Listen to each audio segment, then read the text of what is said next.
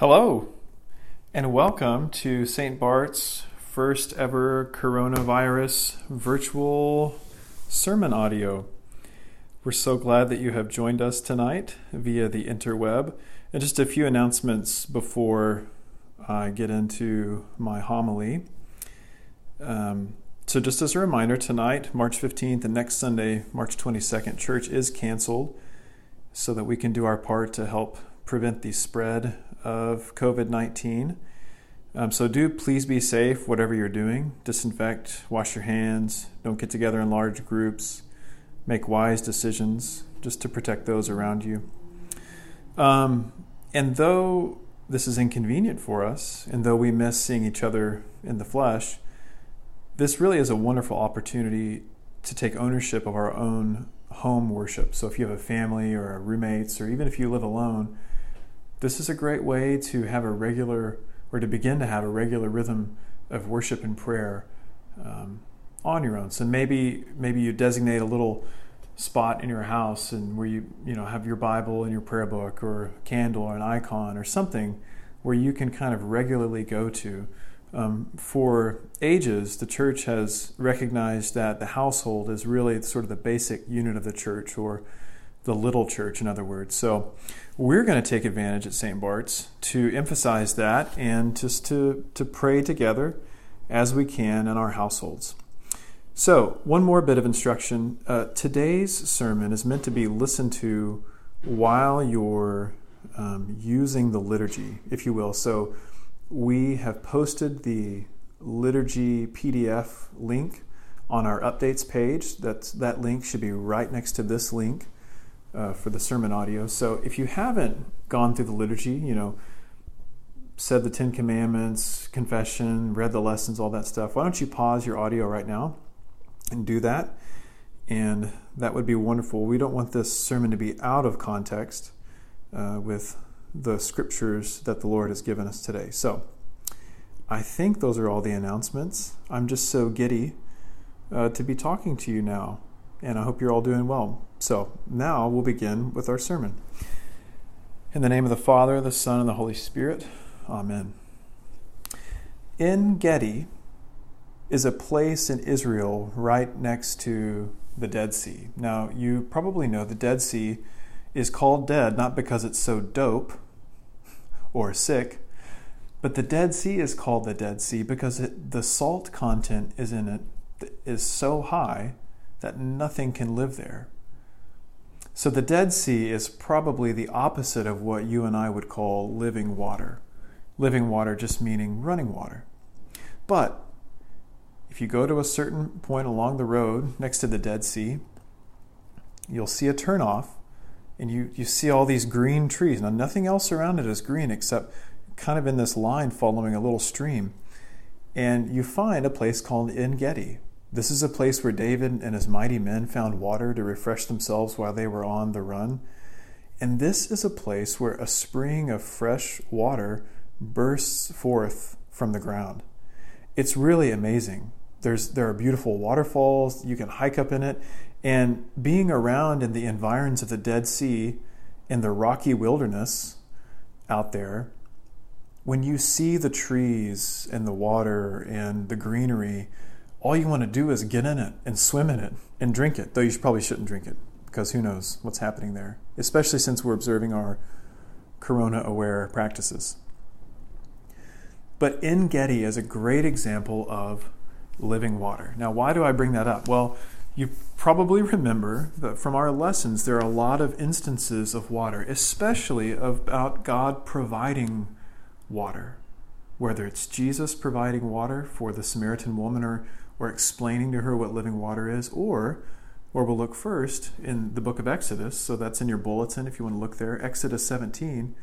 The people of Israel are in the wilderness and they have moved out of the wilderness of sin and they moved into an area called Rephidim and they realize that they need water. And I don't blame them. They're scared. They're angry. They're wondering, what has Moses done to us? Is he really that competent of a leader? Is there somebody else that can help us? And they contentiously cry out to Moses, Did you bring us out here just to kill us, Moses? And so notice what Moses does. Moses gives us an example of a good leader. This is just a little sidebar. Moses goes to God, and I'm sure he consulted with other leaders, probably with Aaron, but he goes to God and says, Lord, it's in verse 4, and I'm reading out of the New King James Version uh, today. Actually, my Old Testament is the Septuagint, which is the Greek Old Testament, and our, my New Testament will be New King James, so it'll be slightly different from your ESV in the bulletin. But Moses cries out in verse 4 to the Lord, What shall I do with these people? They're about to stone me. So God gives Moses instructions. He says, I want you to go before the people. I want you to take your staff, the same staff that you struck the river. What was the river? The river was the Nile River. He also used that staff to strike the Red Sea, where the Lord parted it. The Lord caused the Nile River to turn to blood back in Egypt. That was part of his plagues to deliver them from Egypt. And he says, Take the staff, and I'll stand before you on the rock in Horeb, and you shall strike the rock, and water will come out of it, so the people may drink. So, despite their contention, despite their, quote, temptation of God and abuse of Moses, because Moses, it says, renamed that place in verse 7 temptation and abuse. And again, that's coming from my Septuagint version of the Old Testament. Despite them being really basically untrusting of God and of his leader Moses, God provides a miracle. And in a mystery, this rock pours forth water like a fountain. So we see that this is a lot like our sacraments. The bread and the wine, when consecrated, when shared together, in the midst of the people of God, where the Word of God, the gospel of our Lord, is read, when that bread and wine is consecrated, it is to us the body and blood of Jesus Christ. It does not cease to be bread and wine, but it is simultaneously in a mystery, a sacrament, both bread and wine and body and blood. And here we see a sacrament. And we, we find out later in 1 Corinthians 10 that St. Paul says, well, that rock was Christ.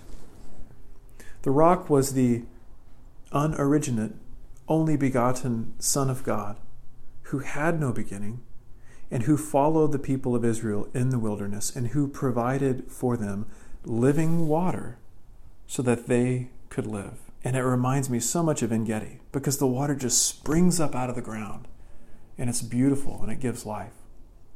Now, Lent can be a little bit like a self imposed wilderness, especially when coronavirus is involved. In all seriousness, we're a little bit isolated right now, aren't we? We're cut off from each other for the good of the whole, and we know that, that taking these good precautions will help break the, the growth curve of the virus, if you will. But nevertheless, it, we, we can't deny that we feel isolated, perhaps.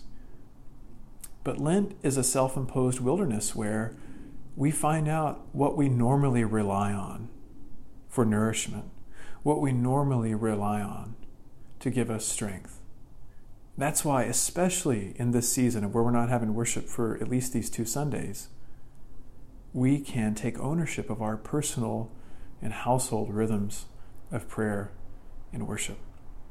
But I want you to think about in this Lent, no matter what you're doing or what you're not doing, that doesn't really matter. But think about are you asking God for provision? Are you asking Him in a way in which to tempt Him, maybe like the people of Israel? Or are you asking Him in goodwill, with faith, knowing that He is, as Psalm 95 says, our shepherd, the one who leads us even in these confusing and difficult and trying seasons? And I hope you noticed Psalm 95. I hope it struck a chord in you because it, it refers directly to Exodus 17. But not only that, Psalm 95 is really important for us as Anglicans. Psalm 95 is the psalm that we say every single day in morning prayer. Come, let us worship and fall down before the Lord our God. Let us kneel and come before him with shouts of songs and psalms. It's a beautiful way to enter into worship. And isn't it interesting that it begins with an invitation? it continues with reminding us of what God has done. The heights of the hills are His, the depths of the earth are His also. The sea is His, for He made it, for His hands have molded the dry land. We see all these amazing and great things God has done, and then we're reminded, but do not be like those people in that day of temptation and abuse at Meribah and Massah, those Hebrew words. Do not be like them who tempted God, but listen today if you hear his voice, hearken to his words. You know, the people of Israel could have done worse than being abusive to Moses and tempting God. They could have made an idol. Because we see a few chapters later in the book of Exodus, while Moses is up on the mountain receiving the Decalogue, the Ten Commandments, which you said earlier in your liturgy, receiving the law, in the presence of Almighty God on the top of this mountain that is thundering and quaking, a mountain which the people of Israel nor any of their animals are allowed to touch or go on, while he's up there, Aaron and the people of Israel are busy making a golden calf, an idol. In the wilderness, when we don't wait on the Lord and trust Him for our provision, when we don't trust that He can make water come out of a rock, we will be tempted to make idols. And so often in the life of Israel, especially when they began to worship Baal or Baal, for those who, of you who are attuned to the correct pronunciation of Semitic gods of the late Bronze Age. So often in the worship of idols in Israel's life was involved a sexual brokenness. So the worship of Baal involved sexual immorality with uh, cult or temple prostitutes. And we hear a similar sentiment coming from St. Paul warning us. It's proclaiming the goodness and the power of the gospel. So the power of the gospel can set us free from depending upon idols. The power of the gospel gives us everlasting life because it's the gospel that Jesus proclaims. It's the gospel of the water from the rock.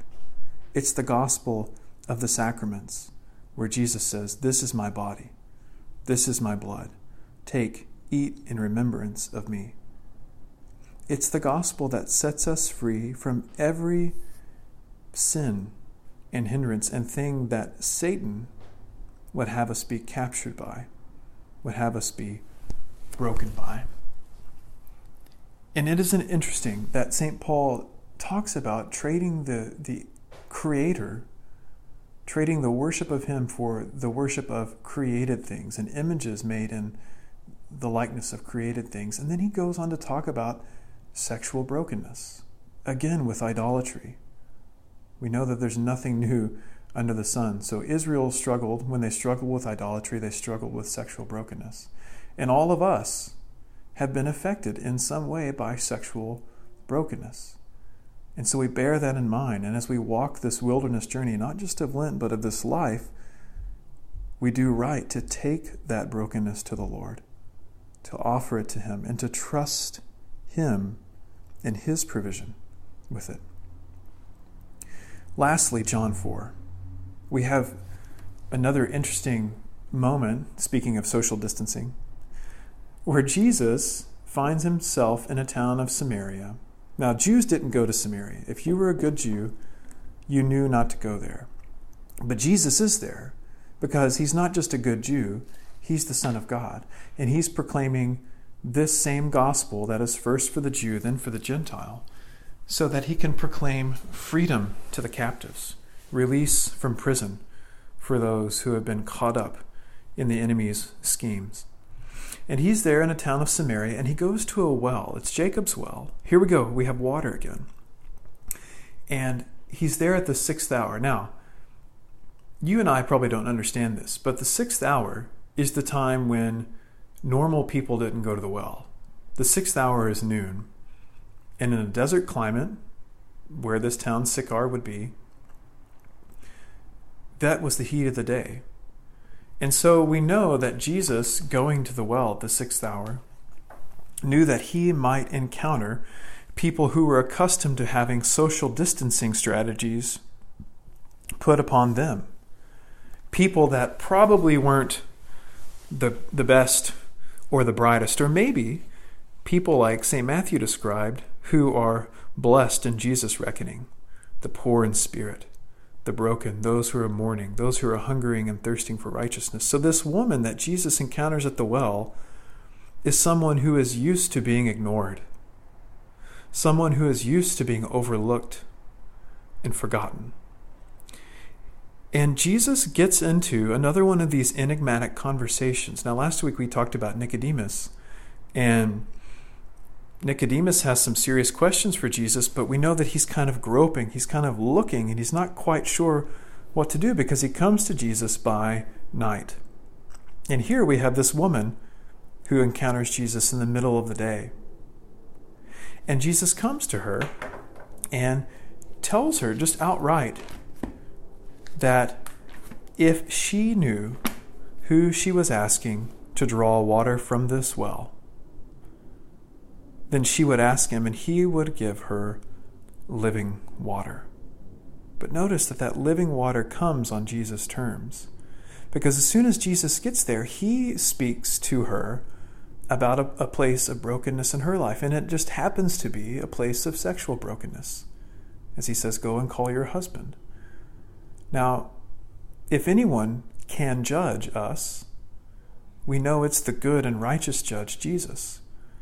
But we also have a mind to see, especially because we know the end of this story, that when Jesus told her to go and call her husband, he wasn't putting her down, but he was engaging her and inviting her into relationship. And he says, You've spoken well. I know that you don't have a husband. In fact, you've had four or five, Let's see, there in verse 18 of chapter 4 of John. For you've had five husbands, and the one whom you now have is not your husband. And that you spoke truly. And the woman realizes that Jesus is not just an ordinary dude, he is a prophet. And she, she acknowledges that. And she goes from practical speak of give me water and I don't have a husband to, well, our fathers say we worship here but you say we worship there.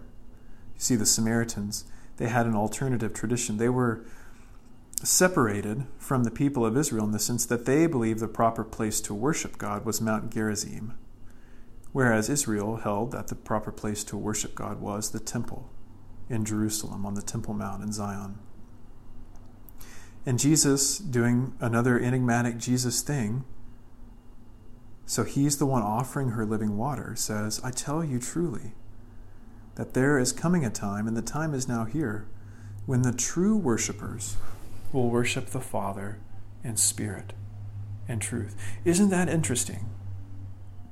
That closely related to this notion of provision, closely related to these notes of brokenness, brokenness of any kind, but this particular example happens to be sexual brokenness closely related to that is worship. It's worship of God the Father in spirit and truth. Can you hear the overtones of the Trinity there? Can you hear Jesus' invitation to the woman? This woman who is an outcast, this woman who would only go to the well at the sixth hour of the day, this woman who probably was covered in shame he invites her into what?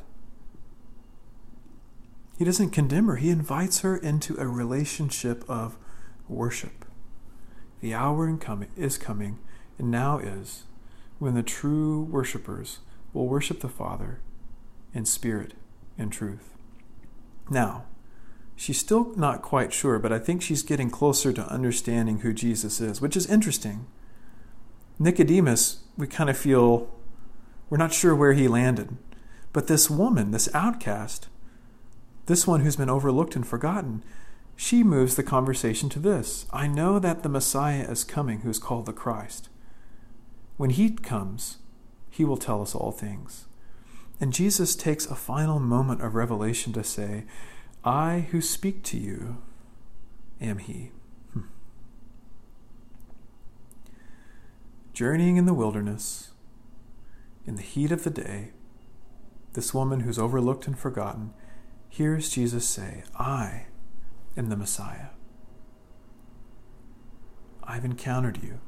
I invite you into a relationship of worship in spirit and truth. I invite you into this life of the Trinity.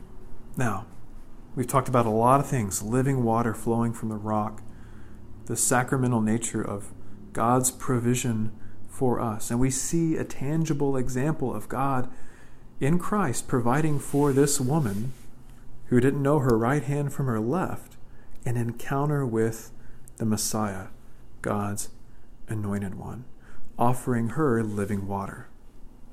Now, as we close, I want, I want you to do something. Put yourself, and let's put ourselves in the place of the Samaritan woman.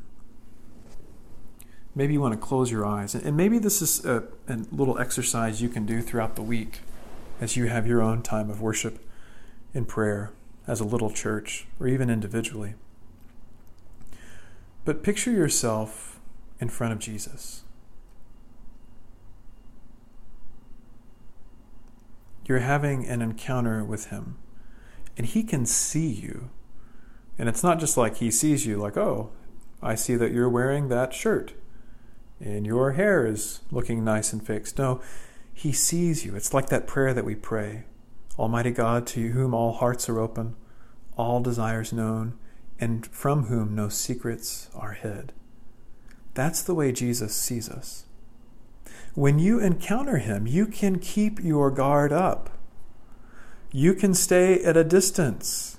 You can keep on your mask. You can say things like, Our Father said this, or the latest theological thing I've heard about is this, Jesus. But when you encounter the living God who sees you, you are invited to put down your mask, to let down your guard, and to let Him see you for who you are in your brokenness, in your self righteousness, in your fear, in your shame, in everything. Because, friends, He already sees us as we are. He sees me, He sees you. But when we put down our guard and let that down, then we begin to have relationship with Him. Then we it's almost like confession. We just agree with what he already knows. So, put yourself in that encounter with Jesus. What is it like? What are his merciful eyes looking at? What does he see in you and in me? And thus, what is he forgiving in you and in me as we confess to him? And lastly, do we take from him the living water? Do we receive that life that is from above that he gives us? Hmm. Let's pray. Father, we thank you for the miracle of technology that we can somehow to be together, and that by the provision and the miracle of your Holy Trinity, that united together by your Spirit, we are together, even though we're not physically together. Let these words, these words of Moses, these words of the psalmist, these words of St. Paul, and these words of Jesus and the Samaritan woman, according to St. John, let these words be life to us. Heal us. Refresh us with living water. Forgive us for the dead seas we go to, really just ending up poisoning ourselves or pushing ourselves further into brokenness. Instead, we boldly receive and courageously confess and receive your forgiveness and your healing. We love you, O God, Father, Son, and Holy Spirit. Have mercy on us and go with us boldly and powerfully in this season of Lent. In the name of the Father, the Son, and the Holy Spirit. Amen.